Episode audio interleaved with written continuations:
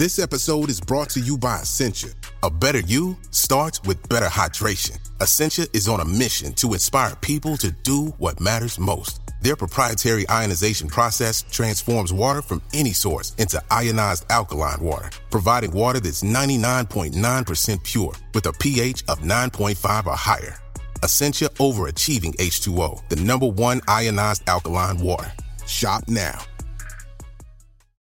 Another day is here, and you're ready for it. What to wear? Check. Breakfast, lunch, and dinner? Check. Planning for what's next and how to save for it? That's where Bank of America can help. For your financial to-dos, Bank of America has experts ready to help get you closer to your goals. Get started at one of our local financial centers or 24-7 in our mobile banking app. Find a location near you at bankofamerica.com slash talk to us. What would you like the power to do? Mobile banking requires downloading the app and is only available for select devices. Message and data rates may apply. Bank of America and a member FDIC. If you're thinking, I should go for a run today, but it looks like it could rain, Sierra says save on epic rain jackets. If you're also thinking, but I can't go out in these beat up old running shoes, Sierra says save on top brand running shoes. And if you're still thinking, but I'm also busy performing brain surgery, well, then we say, you really should have led with that. Sierra, let's get moving to your local store, like now. Go! When you need mealtime inspiration, it's worth shopping Kroger, where you'll find over 30,000 mouthwatering choices that excite your inner foodie. And no matter what tasty choice you make, you'll enjoy our everyday low prices, plus extra ways to save, like digital coupons worth over $600 each week. You can also save up to $1 off per gallon at the pump with fuel points. More savings and more inspiring flavors make shopping Kroger worth it every time. Kroger, fresh for everyone. Fuel restrictions apply. In today's society that's really driven by science and technology, people should be much more skeptical about these types of phenomena. Yet, when you're actually using powerful magic, it doesn't really take that much for people to genuinely believe that it's possible to contact the dead.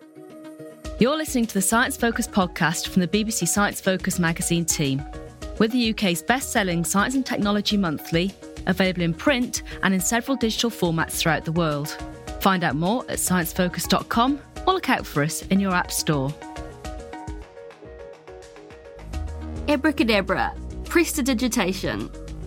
We know that these words hold no intrinsic power, but when we hear them, we're instantly transported to a land of magic and wonder, where the impossible becomes reality right before our eyes. So, why, as rational human beings, are we so drawn to magic? What makes us delight in seeing a rabbit pulled from a hat, despite knowing full well that we're just being fooled into believing it was conjured out of thin air? Those are the sort of questions magician and cognitive psychology expert Gustav Kuhn is currently trying to solve at his Magic Lab at Goldsmiths University. In this week's Science Focus podcast, he talks to ScienceFocus.com editor Alexander McNamara about why we believe in magic what actually happens in our brains when we watch tricks being performed, and how understanding magic can help us make sense of a world filled with fake news and misinformation. Just wondering if you were to kick things off by telling us what exactly is magic. Well, magic is a really strange and unique emotional experience where you simultaneously experience something as being real and unreal at the same time. So I've performed magic for many years now, and one of my favorite tricks is a levitating paper ball, where I take a little paper ball, I scrunch it up, I put it in between my hands, and then the paper ball magically starts to levitate in thin air.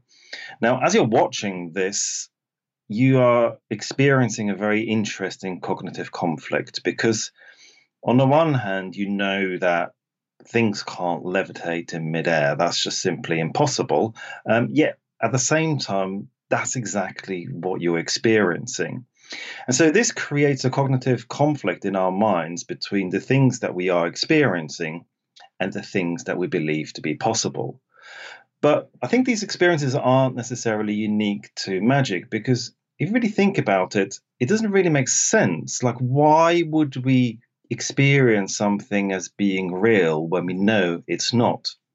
Well, it turns out that with a like with a lot of these magical principles, they also apply to our everyday life. So imagine a situation where you're walking out on a glass platform really high above the sky. So I've recently done this at the Shard where you walk out on a glass platform and you know that you're completely safe because otherwise I wouldn't go there. I know the glass will hold. I've got a lot of trust in the engineers that have put this structure together. Yet it still feels uncomfortable. You look down and it just doesn't feel right. You feel I just want to get I want to get off this structure.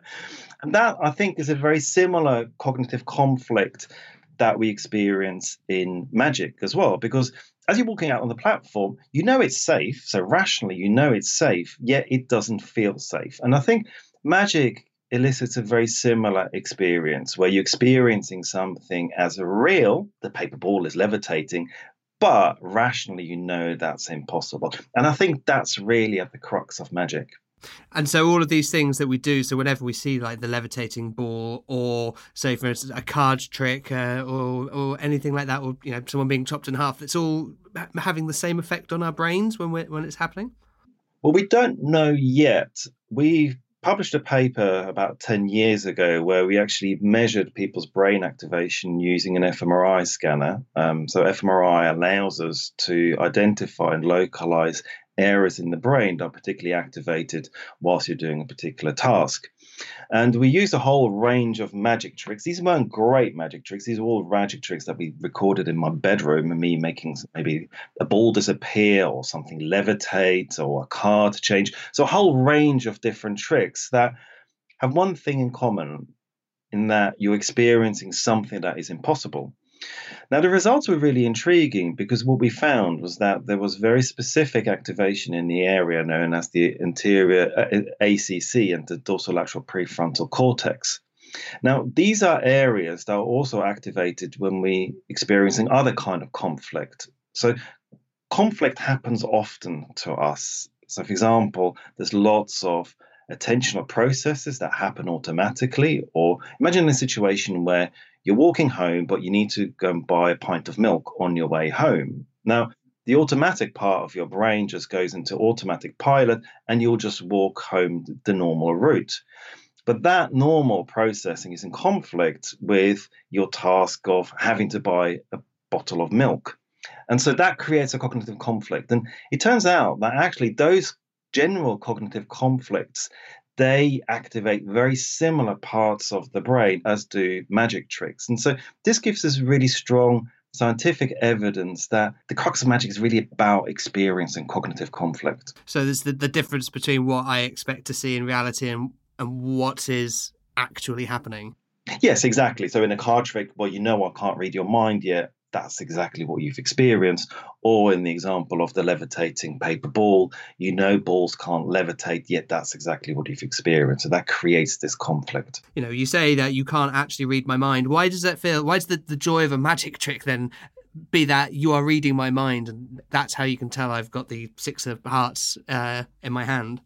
Well, I think we still don't really understand why we enjoy these kinds of conflicts but i guess it's maybe it's the same reason why people enjoy going watching a horror movie or they enjoy walking out on these platforms. I mean i paid quite a lot of money to go up on the shard to walk out to actually get that experience. And i think if you're experiencing this in a safe environment those conflicts can actually be experienced as a very aesthetically pleasing and enjoyable experiences. And on that, it's enjoyable to to sort of believe that it's happening, even though that we know we're being tricked or we're being fooled and somehow something is going wrong. Why do we still you know fundamentally uh, can't not believe what is happening is really happening why is that in our brains working that way so magicians create their illusions not because they've got supernatural powers, or at least the ones I do don't. um, instead, what they're doing is they're really they're hacking your brains. Now, years of experience has taught magicians how to exploit loopholes in our cognitive processing.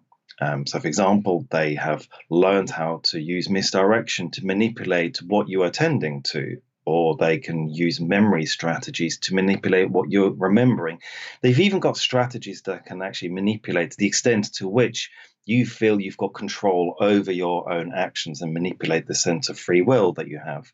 And so magicians create these illusions by exploiting these loopholes. So if you think about misdirection, if I can control the amount that you consciously perceive, well, once I've got control over this system, it's not that hard to actually make objects appear as if they've if, as if they've disappeared. Um, because once I've got control of that system, I can basically manipulate your entire conscious experience. Now, as human beings, we trust our own experiences. We trust the things we see, we trust the things we remember, and we trust the reasons as to why we've done certain things. But as we're learning more about the human brain, we're realizing that a lot of these insights, they're wrong because in actual fact, most of our experience is really just an illusion. It's a very compelling illusion, and it's an illusion that magicians can manipulate.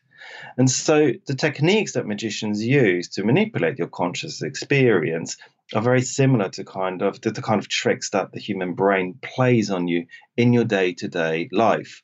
And because we trust our own experiences, when you're seeing something with your own eyes, you believe that that's true. And it takes quite a lot for you to actually doubt that own that that experience. I mean, in my book, Experiencing the Impossible, Look at the whole range of these erroneous assumptions that we really make about our own psychological capabilities. So, for instance, the uh, you were talking about misdirection there.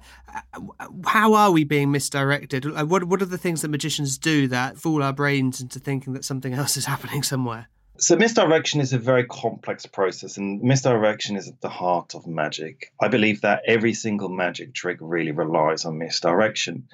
Now, typically, people think of misdirection about simply being about distracting your attention. And as I mentioned before, if I can take control over what you're attending to, I can actually control what you perceive. Mm-hmm. So, for example, I can use lots of different cues. Um, magicians will often use their gaze. So, if I'm looking at something, most people will look at that same location. So, if I want to, if I want to draw people's attention away from my left hand, I simply look at my right hand. Um, I can add other cues as well. So I can snap my fingers, I can move my hand, I can use lots of these different cues to misdirect your attention from my left hand to my right hand. And if everybody's attending to my right hand, nobody will be processing any of their information from my left hand, and they'll simply be blind of whatever is occurring over the left side of my body. And so that would be an example in which attentional misdirection can be used to manipulate what you see and, more importantly, probably what you miss. But misdirection is not just about perception. We can manipulate how you actually remember something. So we trust our memories, but just because you're actually remembering something doesn't mean that that's what you've actually experienced. And the reason for this is that memory is a reconstructive process. And what you're really remembering is not necessarily what you've experienced, but what you've believed to have experienced. So, again, as a magician, I can hack into your memory system and just tweak certain parameters within that system. And that will actually allow me to create false memories so that you completely falsely remember something.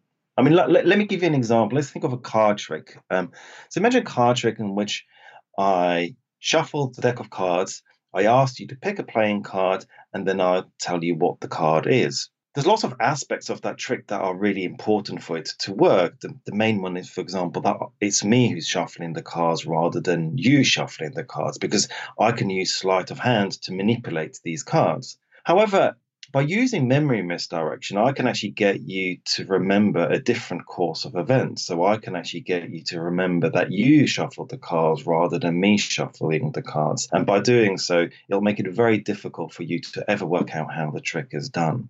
And there's lots of other similar kind of techniques that misdirection uses to manipulate your experience and memory of the past. It seems like they're they're quite there are so many sort of little simple things. Obviously not simple because there's you know you master the art of um, of being a magician, but then it is there's these lots of little tricks that that add up and build up to create the whole magical effect. Yeah, I mean, as a scientist, I try to reduce everything. I try to I use a very reductionist approach, and we often study a lot of these principles in isolation because we're interested a lot of our work, we're not necessarily interested in improving magic. We use magic as a way of learning more about how the mind works. But of course, in a whole magic performance, a skilled magician will put lots of these different techniques together. And if they're all combined, that can create really astonishing effects. Indeed, I mean, that's exactly what's used to get you to experience things that you yourself know that's is completely impossible. So your studies have used magic to help us un- understand the brain a bit better. What sort of surprising things have you found uh, that magic has taught you that you, you didn't really expect before? Um, we run a, in the magic lab at Goldsmiths. We have got a whole group of scientists who are looking at different aspects of magic a lot of my early work has looked at misdirection. I'm particularly interested in how magicians can get you to miss things that are really right in front of your eyes. And to do so, we use eye tracking technologies. Um, these are devices that allow us to precisely measure where someone is looking whilst we misdirecting their attention. And the really surprising findings from there have been that just how little people are actually aware of from the, in their environment again, intuitively, you think that you notice most of the things that are going on around you. Yet, in actual fact, we can use misdirection to get you to miss things that are really right in front of your eyes. And I literally mean in front of your eyes because by measuring your eye movements, we've learned that you can be looking at something, yet you still simply don't see it. And of course, this has got important implications for things like driving, where driving whilst talking to someone on a mobile phone is really is very dangerous. And it's dangerous not because you're not looking at the cars in front of you but it's because your attention is being misdirected. And indeed this is really what tells us this is what tells us that actually driving with a hands-free set is just as dangerous as driving with a handheld set because your attention is being misdirected. A lot of the other work now is looking at forcing. So forcing is a principle by which magicians can influence your decisions. So, for example, in a card trick, I might ask you to pick a card, and whilst you feel you've just made a random selection, I force that card upon you. So, that's a principle of forcing. And magicians manipulate your decision making like this. And again, the results have been really, very, really astonishing. And they highlight just how the sense of free will that we have in most situations, we feel it's us who are in control of our actions.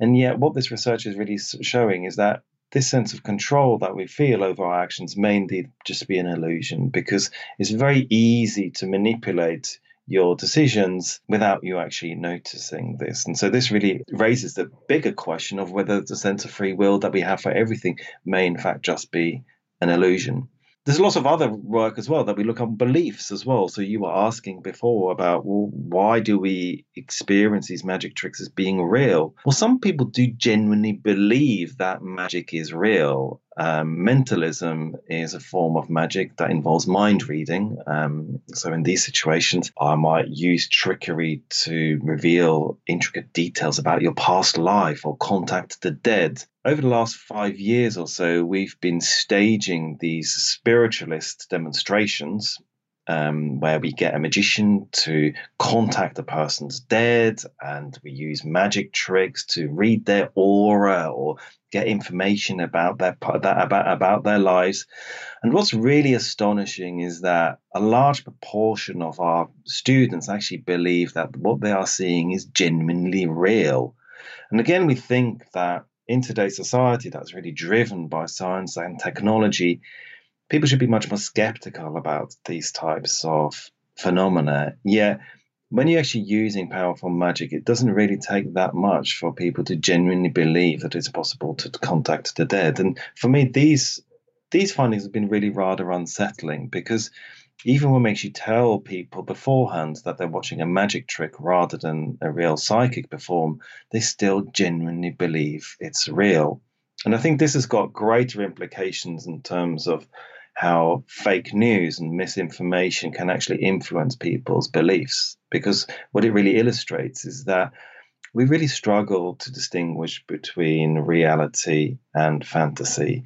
And magic is a prime example, really, because magic is all about misinformation. And what a lot of this research is really illustrating that misinformation has a very profound impact on what people believe to be possible. And it allows us to really blur this distinction between the impossible and the possible. So that's really interesting. It's it's interesting the way how even say you've got your your students that you're working with, and they just even though you tell them this is a magic trick, they still believe it's happening. Yeah, it's astonishing. I mean, first when we started this, I thought this is never going to work. Um, surely they know that I'm a magician, and they'd be much more skeptical. But they genuinely believe that it's real. On that that point of skepticism, do you think that this research showing that we need to be more skeptical about the things that we see, even the things that we believe are, you know, hard facts as they were. Um, that there is there's magic and illusion going on there perhaps yeah i mean i think that's an important implication that a lot of this research has so if we think about memory for example i mean people like elizabeth loftus have done some amazing work illustrating just how susceptible our memory is to illusions. And of course, this has got very important implications for eyewitness testimony in court. Like in court, we still rely on people's testimony, and just because someone is convinced that that's what they've remembered, well, we assume that that's true. Yet, a lot of the research on false memory is illustrating that a lot of these memories are very fallible and they're manipulate and they can be easily manipulated. Now, in my book, I explore lots of these limitations, and although I think we've become aware of the limitations on memory, a lot of these limitations ap- apply to a whole range of cognitive processes. They rely on perception. So just because you've actually seen something with your own eyes doesn't necessarily mean that it's reality. Most of the things that are going on in our environment, we're just simply unaware of. And as we're learning more about how the brain works, and I think magic provides us with some really amazing illustrations of just how powerful a lot of these illusions actually are. We're learning that actually it's, it's really our brain just making a lot of the stuff up. Um, we trust our senses, yet it's our mind that's really making up what we are perceiving. And so I think we need to be more skeptical and much more careful, really, about how we interpret our own beliefs about what we've perceived, what we remember, and even maybe for the reasons why we've actually done something, because a lot of this is really just an illusion. And it's our brains that are the ones that are really fooling us by filling in the gaps, as it were. Yeah, it's our brains. I mean, we are our brains, so we are doing this, and and of course, I mean I don't want you to come away from this thinking, oh, well, I've got all of these mistakes. The reason why these illusions happen is because our brain uses very clever tricks or algorithms to solve very complex problems. Perception is incredibly difficult, it requires vast amounts of cognitive resources. And so resources, they mean neurons. Those neurons need to be placed somewhere in our brain, and we've pretty much reached capacity in terms of how many neurons we can fit into our brain. And so the only alternative really is to grow huge heads. But evolutionary speaking, that's not a great strategy to go down. And so instead, the brain has gone down the strategy of developing clever tricks. And these tricks work really well because they allow us to do stuff incredibly efficiently. I mean, we can walk around our environment without bumping into things. We can drive, we can juggle, we can remember things really quickly. And the reason why we can do this is because our brain has developed clever tricks and shortcuts that allows us to do this efficiently. But of course, whenever you're relying on tricks, that can lead to errors. And these errors, but most of the time you're not noticing the errors, but your brain is continuously deceiving you.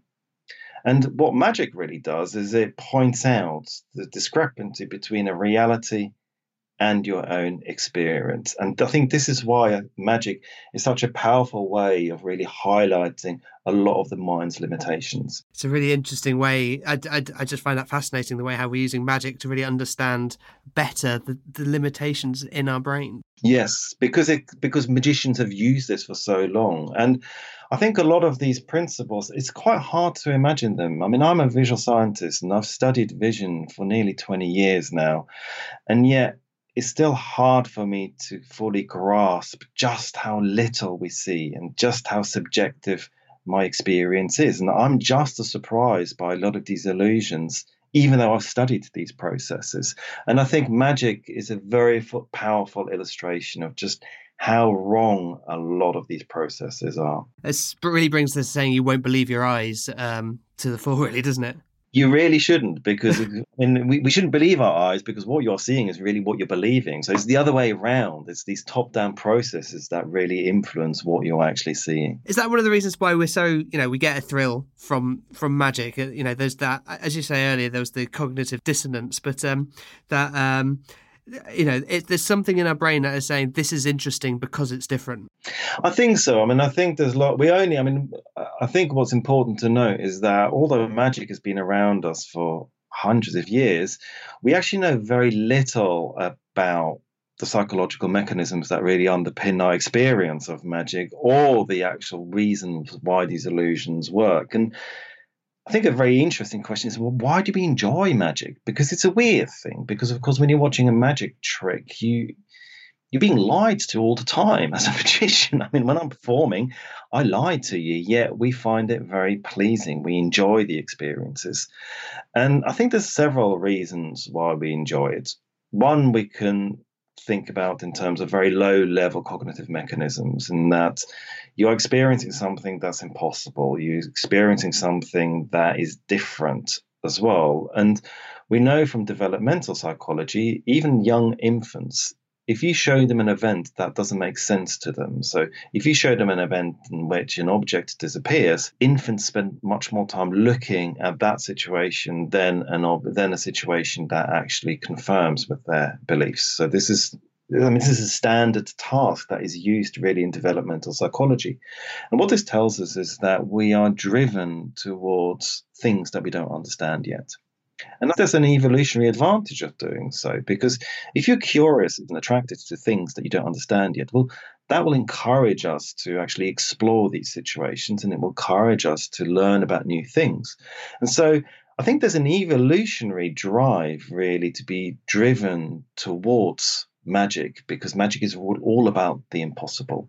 So I think that's a very low on a very low level. But I think there's lots of other more higher level reasons as well why we enjoy it. We enjoy the mystery. We enjoy we enjoy exploring worlds where everything is possible. I mean, it connects us to our childhood. I mean, if I think about my adulthood, I mean, I've got three kids who love magic and their fantasy and imagination is amazing. Where different in their play and uh, and the joy that they have about magic. And I think as we get older, everything becomes much more restricted.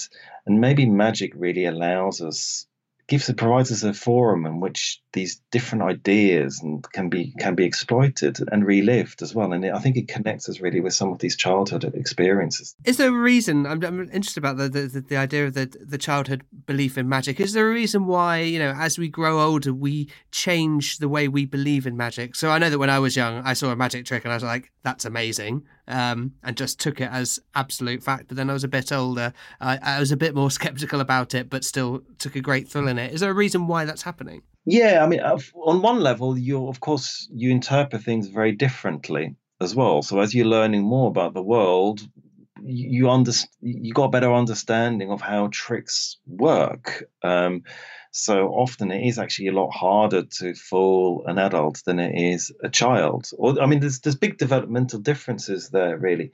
But I'm not sure whether that enjoyment really fully disappears. I think it's just harder to find it. I mean, I remember there's a magician called Juan Tamariz, who's one of the greatest magicians who's ever walked this planet. And um, quite often when I see magic tricks, because I perform magic and I know quite a lot about magic, I can often work out how it's done, or sometimes magicians will trick me, but it's more like a puzzle. I, uh, I can't necessarily work out how it's done, but I know that there's probably a way in which it could be done. However, with Juan Tamariz, I remember that moment really clearly where he came to our conference and he performed magic that just completely astonished me. And it's not just I didn't know how it was done, I genuinely felt like I was seeing real magic. Now, I know it's not real magic because he doesn't claim to be a real magician, but in my eyes, that was real. It was real magic. And it really connected me with a lot of these childhood emotions that I had where magic was real and was possible. And so I think I think there's probably a part in our brain that still experiences these emotions. It's harder for us to experience them as adults, but I think it's still there. And it may just take better magic, stronger magic to really elicit these emotional experiences. And then verging on there, is there a point where magic will seem so so supernatural that you know our brains just can't can never work that out? Well, yeah, I guess they probably do. I mean, I think again, that's hard for me to judge really as a magician, but but yeah, if you I mean, the interesting thing will be uh, how we experience that conflict. Like, is it can you have magic just too strong that people don't enjoy it anymore? I mean, as I say, the science of magic is very much in its infancy, and these are all really interesting questions that we'll hopefully explore in the near, in the near future as well. That was Gustav Kuhn talking about the power of magic. His new book, Experiencing the Impossible The Science of Magic, is available now. Thank you for listening to the Science Focus podcast. In the latest issue of BBC Science Focus magazine, we ask what if the Big Bang wasn't the beginning? We speak to Sir David Attenborough about his new TV show, and we explore how robots are being used to reveal how ancient animals moved. And as always, there is much, much more inside. And please don't forget to rate and review the episode wherever you download your podcasts. Thank you for listening to the Science Focus podcast from the BBC Science Focus magazine team. We're the UK's best selling science and technology monthly, available in print and in several digital formats throughout the world. Find out more at sciencefocus.com or look out for us in your App Store.